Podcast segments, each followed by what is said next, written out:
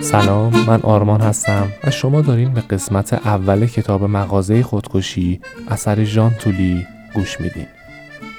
قبل شروع کتاب بگم که توی اپیزود قبل یه مقدمه کوتاه از کتاب نویسنده ژانر و شخصیت ها و فضای داستان گفتم که حتما اول اونو گوش کنین و بعد ادامه قسمت ها رو بشنوین.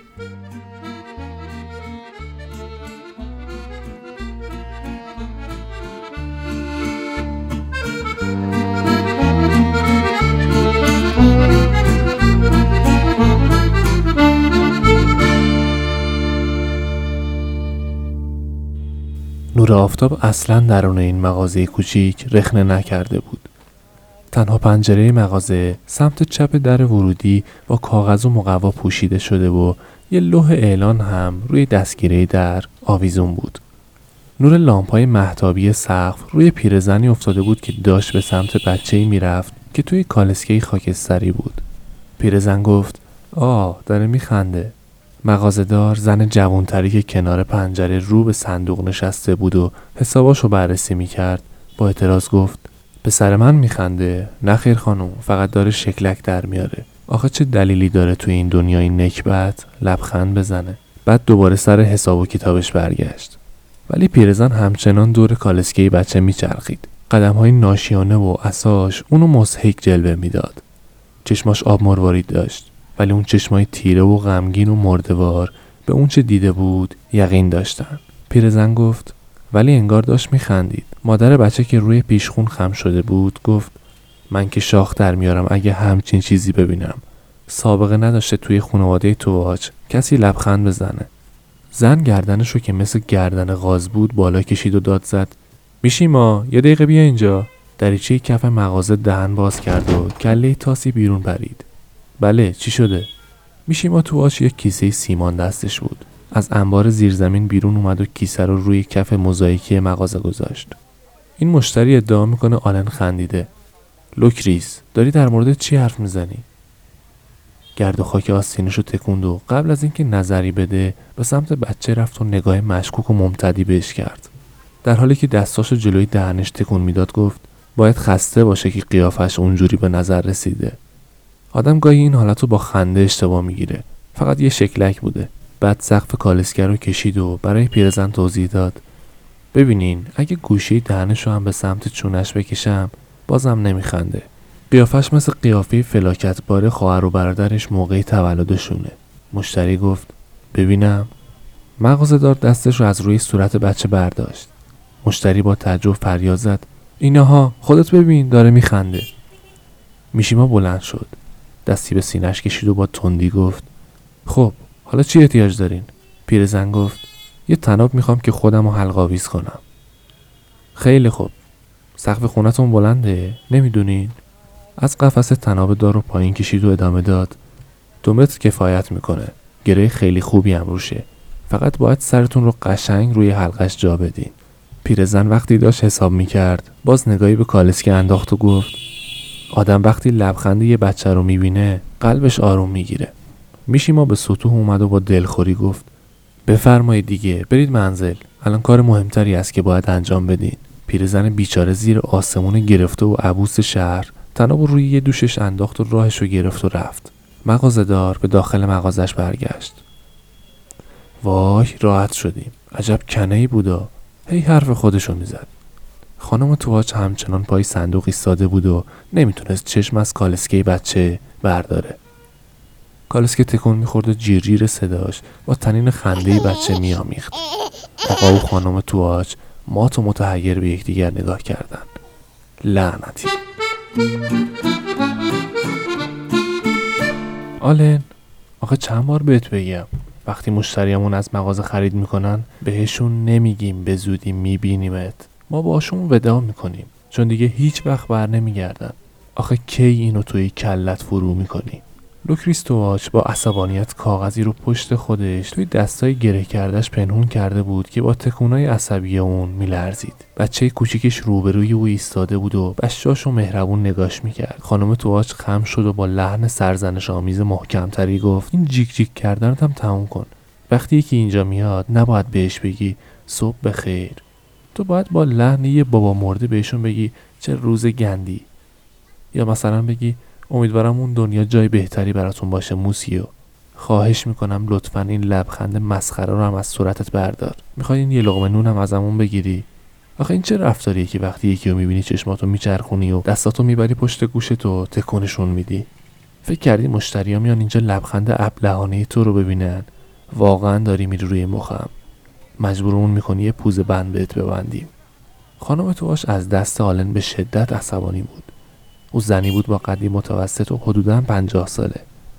موی قهوه‌ای خوشحالت و کوتاهی داشت که پشت گوش جمع می‌کرد و طره روی پیشونیش نوعی تراوت زندگی بهش می‌داد. درست مثل موی مجعد طلایی آلن. زمانی که مادرش سرش داد می‌زد موش به عقب می‌رفت. انگار باد پنکه به اون می‌خورد.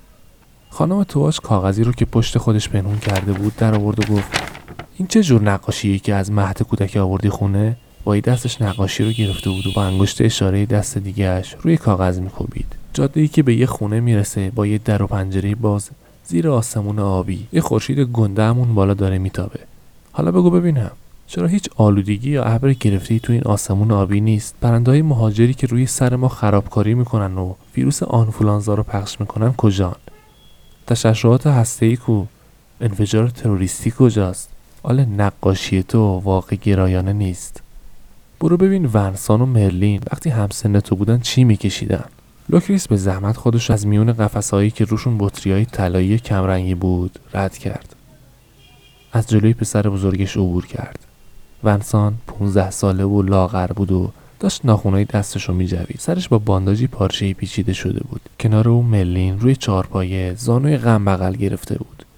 دوازده ساله و چاق بود. چنان خمیازه کشید که انگار می‌تونست جهان رو ببله. میشیما کرکره فلزی رو پایین کشید و شروع کرد به خاموش کردن لامپای محتابی خانم تواش کشوی زیر صندوق باز کرد و دفتر حساب کتاب رو بیرون کشید. داخل دفتر دو برگ کاغذ بود. اونا رو باز کرد. خانم تواش گفت ببینین نقاشی مرلین چقدر غم انگیزه این یکی رو نگاه کن که ورسان کشیده. میلای روبروی یک دیوار آجوری. هنوزم دوستش دارم. این پسر معنی زندگی رو درک کرده. ممکنه پسر بدبخت بیشتایی به نظر بیاد که میگرن داره و خیال می‌کنه بدون بانداج سرش جمجمش منفجر میشه. ولی اون بیشک هنرمند خانواده است ونگوی خودمونه. همچنان به تحسین ونسان به عنوان یک نمونه ارزشمند ادامه می‌داد. خودکشی تو خونشه. یه تواچ واقعی. ولی تو آلن ونسان که انگشت شستش رو توی دهنش کرده بود جلو اومد و خودش رو توی آغوش مادرش مچاله کرد. کاش می‌تونستم برگردم توی شکمت مامان. مادر بانداژ ونسان رو نوازش کرد و پاسخ داد. درکت می‌کنم. بعد شروع به بازجویی از نقاشی آلن کوچولو کرد. این دختر لیندراس که کنار خونه داره ورژه بورژه می‌کنه کیه؟ پسرک 6 ساله پاسخ داد. مرلین دیگه. مرلین با شونه های افتاده و پژمرده آروم سرش رو بلند کرد. صورت و دماغ سرخش تقریبا زیر موهاش پنهون شده بود. خانم تواج با تعجب فریاد زد. پس چرا اینقدر فعال و خوشگل کشیدیش؟ در صورتی که خودت می‌دونی اون همیشه میگه تنبل و زشته. نه خیر به نظرم خیلی هم خوشگله. ملین گوشاشو گرفت. از چارپایی پایین پرید و جیغ زنون از پشت مغازه به سمت پله های ساختمون دوید. مادر ملین فریاد زد. بفرما حالا خواهرش رو هم به گریه انداخت. پدر مرلین آخرین لامپای محتابی مغازه رو خاموش کرد. خانم تواش روی تخت دخترش ملین نشسته بود و براش داستان خودکشی کلوپاترا رو تعریف می کرد. وقتی کلوپاترا ملکه مصر در سوی آنتونی نشسته بود تاجی از گل بر سر نهاد و به خدمتکارانش دستور داد حمام را آماده کنند.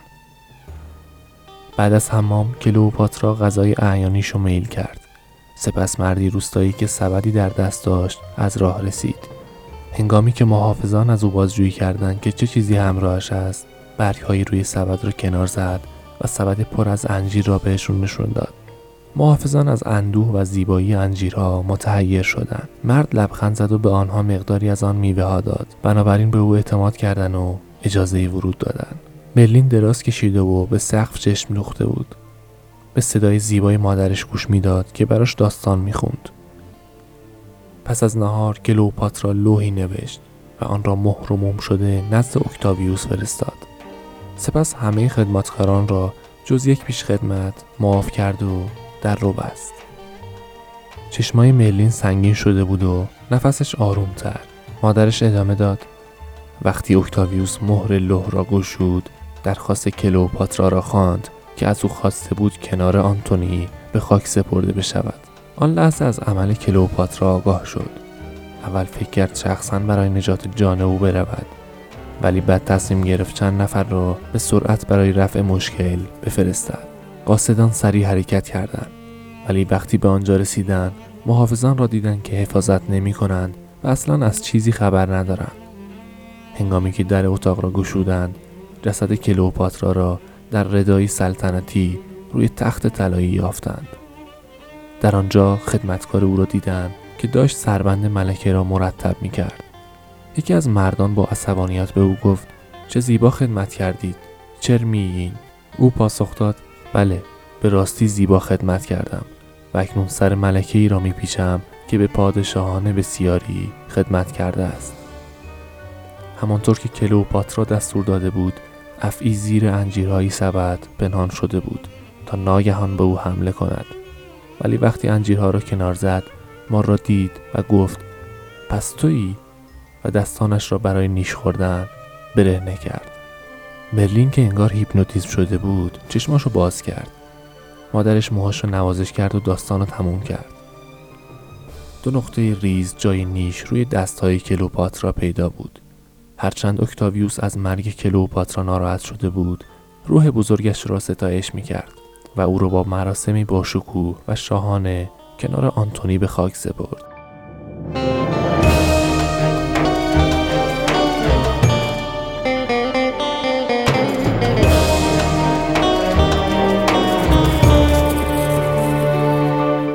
آلن دم در اتاق نیمه باز خواهرش ایستاده بود و گوش می‌داد. گفت اگه من اونجا بودم از پوست اون ماره یه جفت دمپایی درست می‌کردم که مرلین باشون بره کنسرت کورت کوبین.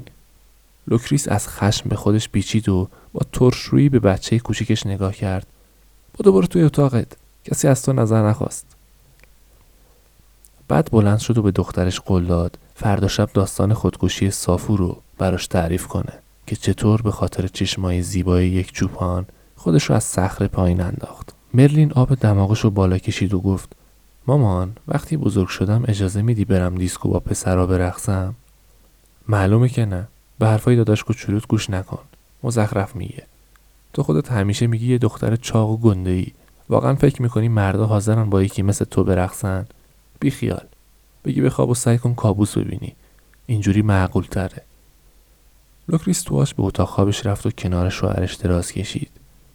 ناگهان صدای زنگ پایین به صدا در اومد. میشیما آهی کشید و گفت شبم باید در خدمت ارباب رجوع باشیم. میرم ببینم کیه. توی تاریکی راه پله غرغر کنان پایین رفت. لعنت به این سیایی. هیچی نمی‌بینم. یه قدم اشتباه بردارم گردنم خورد میشه. آلن از بالای پله نظر داد. بابا چرا به جای لعنت فرستادن به تاریکی یه چراغ روشن نمی کنی؟ خیلی ممنونم به خاطر نصیحتتون آقای همه چیز دون با این حال به پیشنهاد پسرش گوش داد و لامپ راه پله رو روشن کرد و داخل مغازه رفت. وقتی به اتاق خوابش برگشت زنش به بالش تکیه داده بود و مجله می‌خوند. زن پرسید کی بود؟ نمی‌دونم یه بیچاره ای که تفنگش گلوله نداشت. چیزی که دنبالش بود از توی جعبه مهمات پیدا کردم و بهش دادم. دیگه می‌تونه مغزش رو بهتره کنه. داری چی می‌خونی؟ هیچی آمار پارساله. هر چل دقیقه یک خودکشی. 150 هزار اقدام به خودکشی. که فقط دوازده هزار تاش به مرگ منجر میشه. باور نکردنیه. آره همینطوره. چقدر آدم هست که می‌خوان راحت بشن و موفق نمیشن. خوشبختانه ما واسه این کار اینجاییم. چراغ خاموش کن عزیزم. از اون طرف دیوار صدای عالم گوش می رسید خوابای خوب ببینی مامانی. خوابای خوب ببینی بابایی. پدر و مادرش از حسرت آهی کشیدن.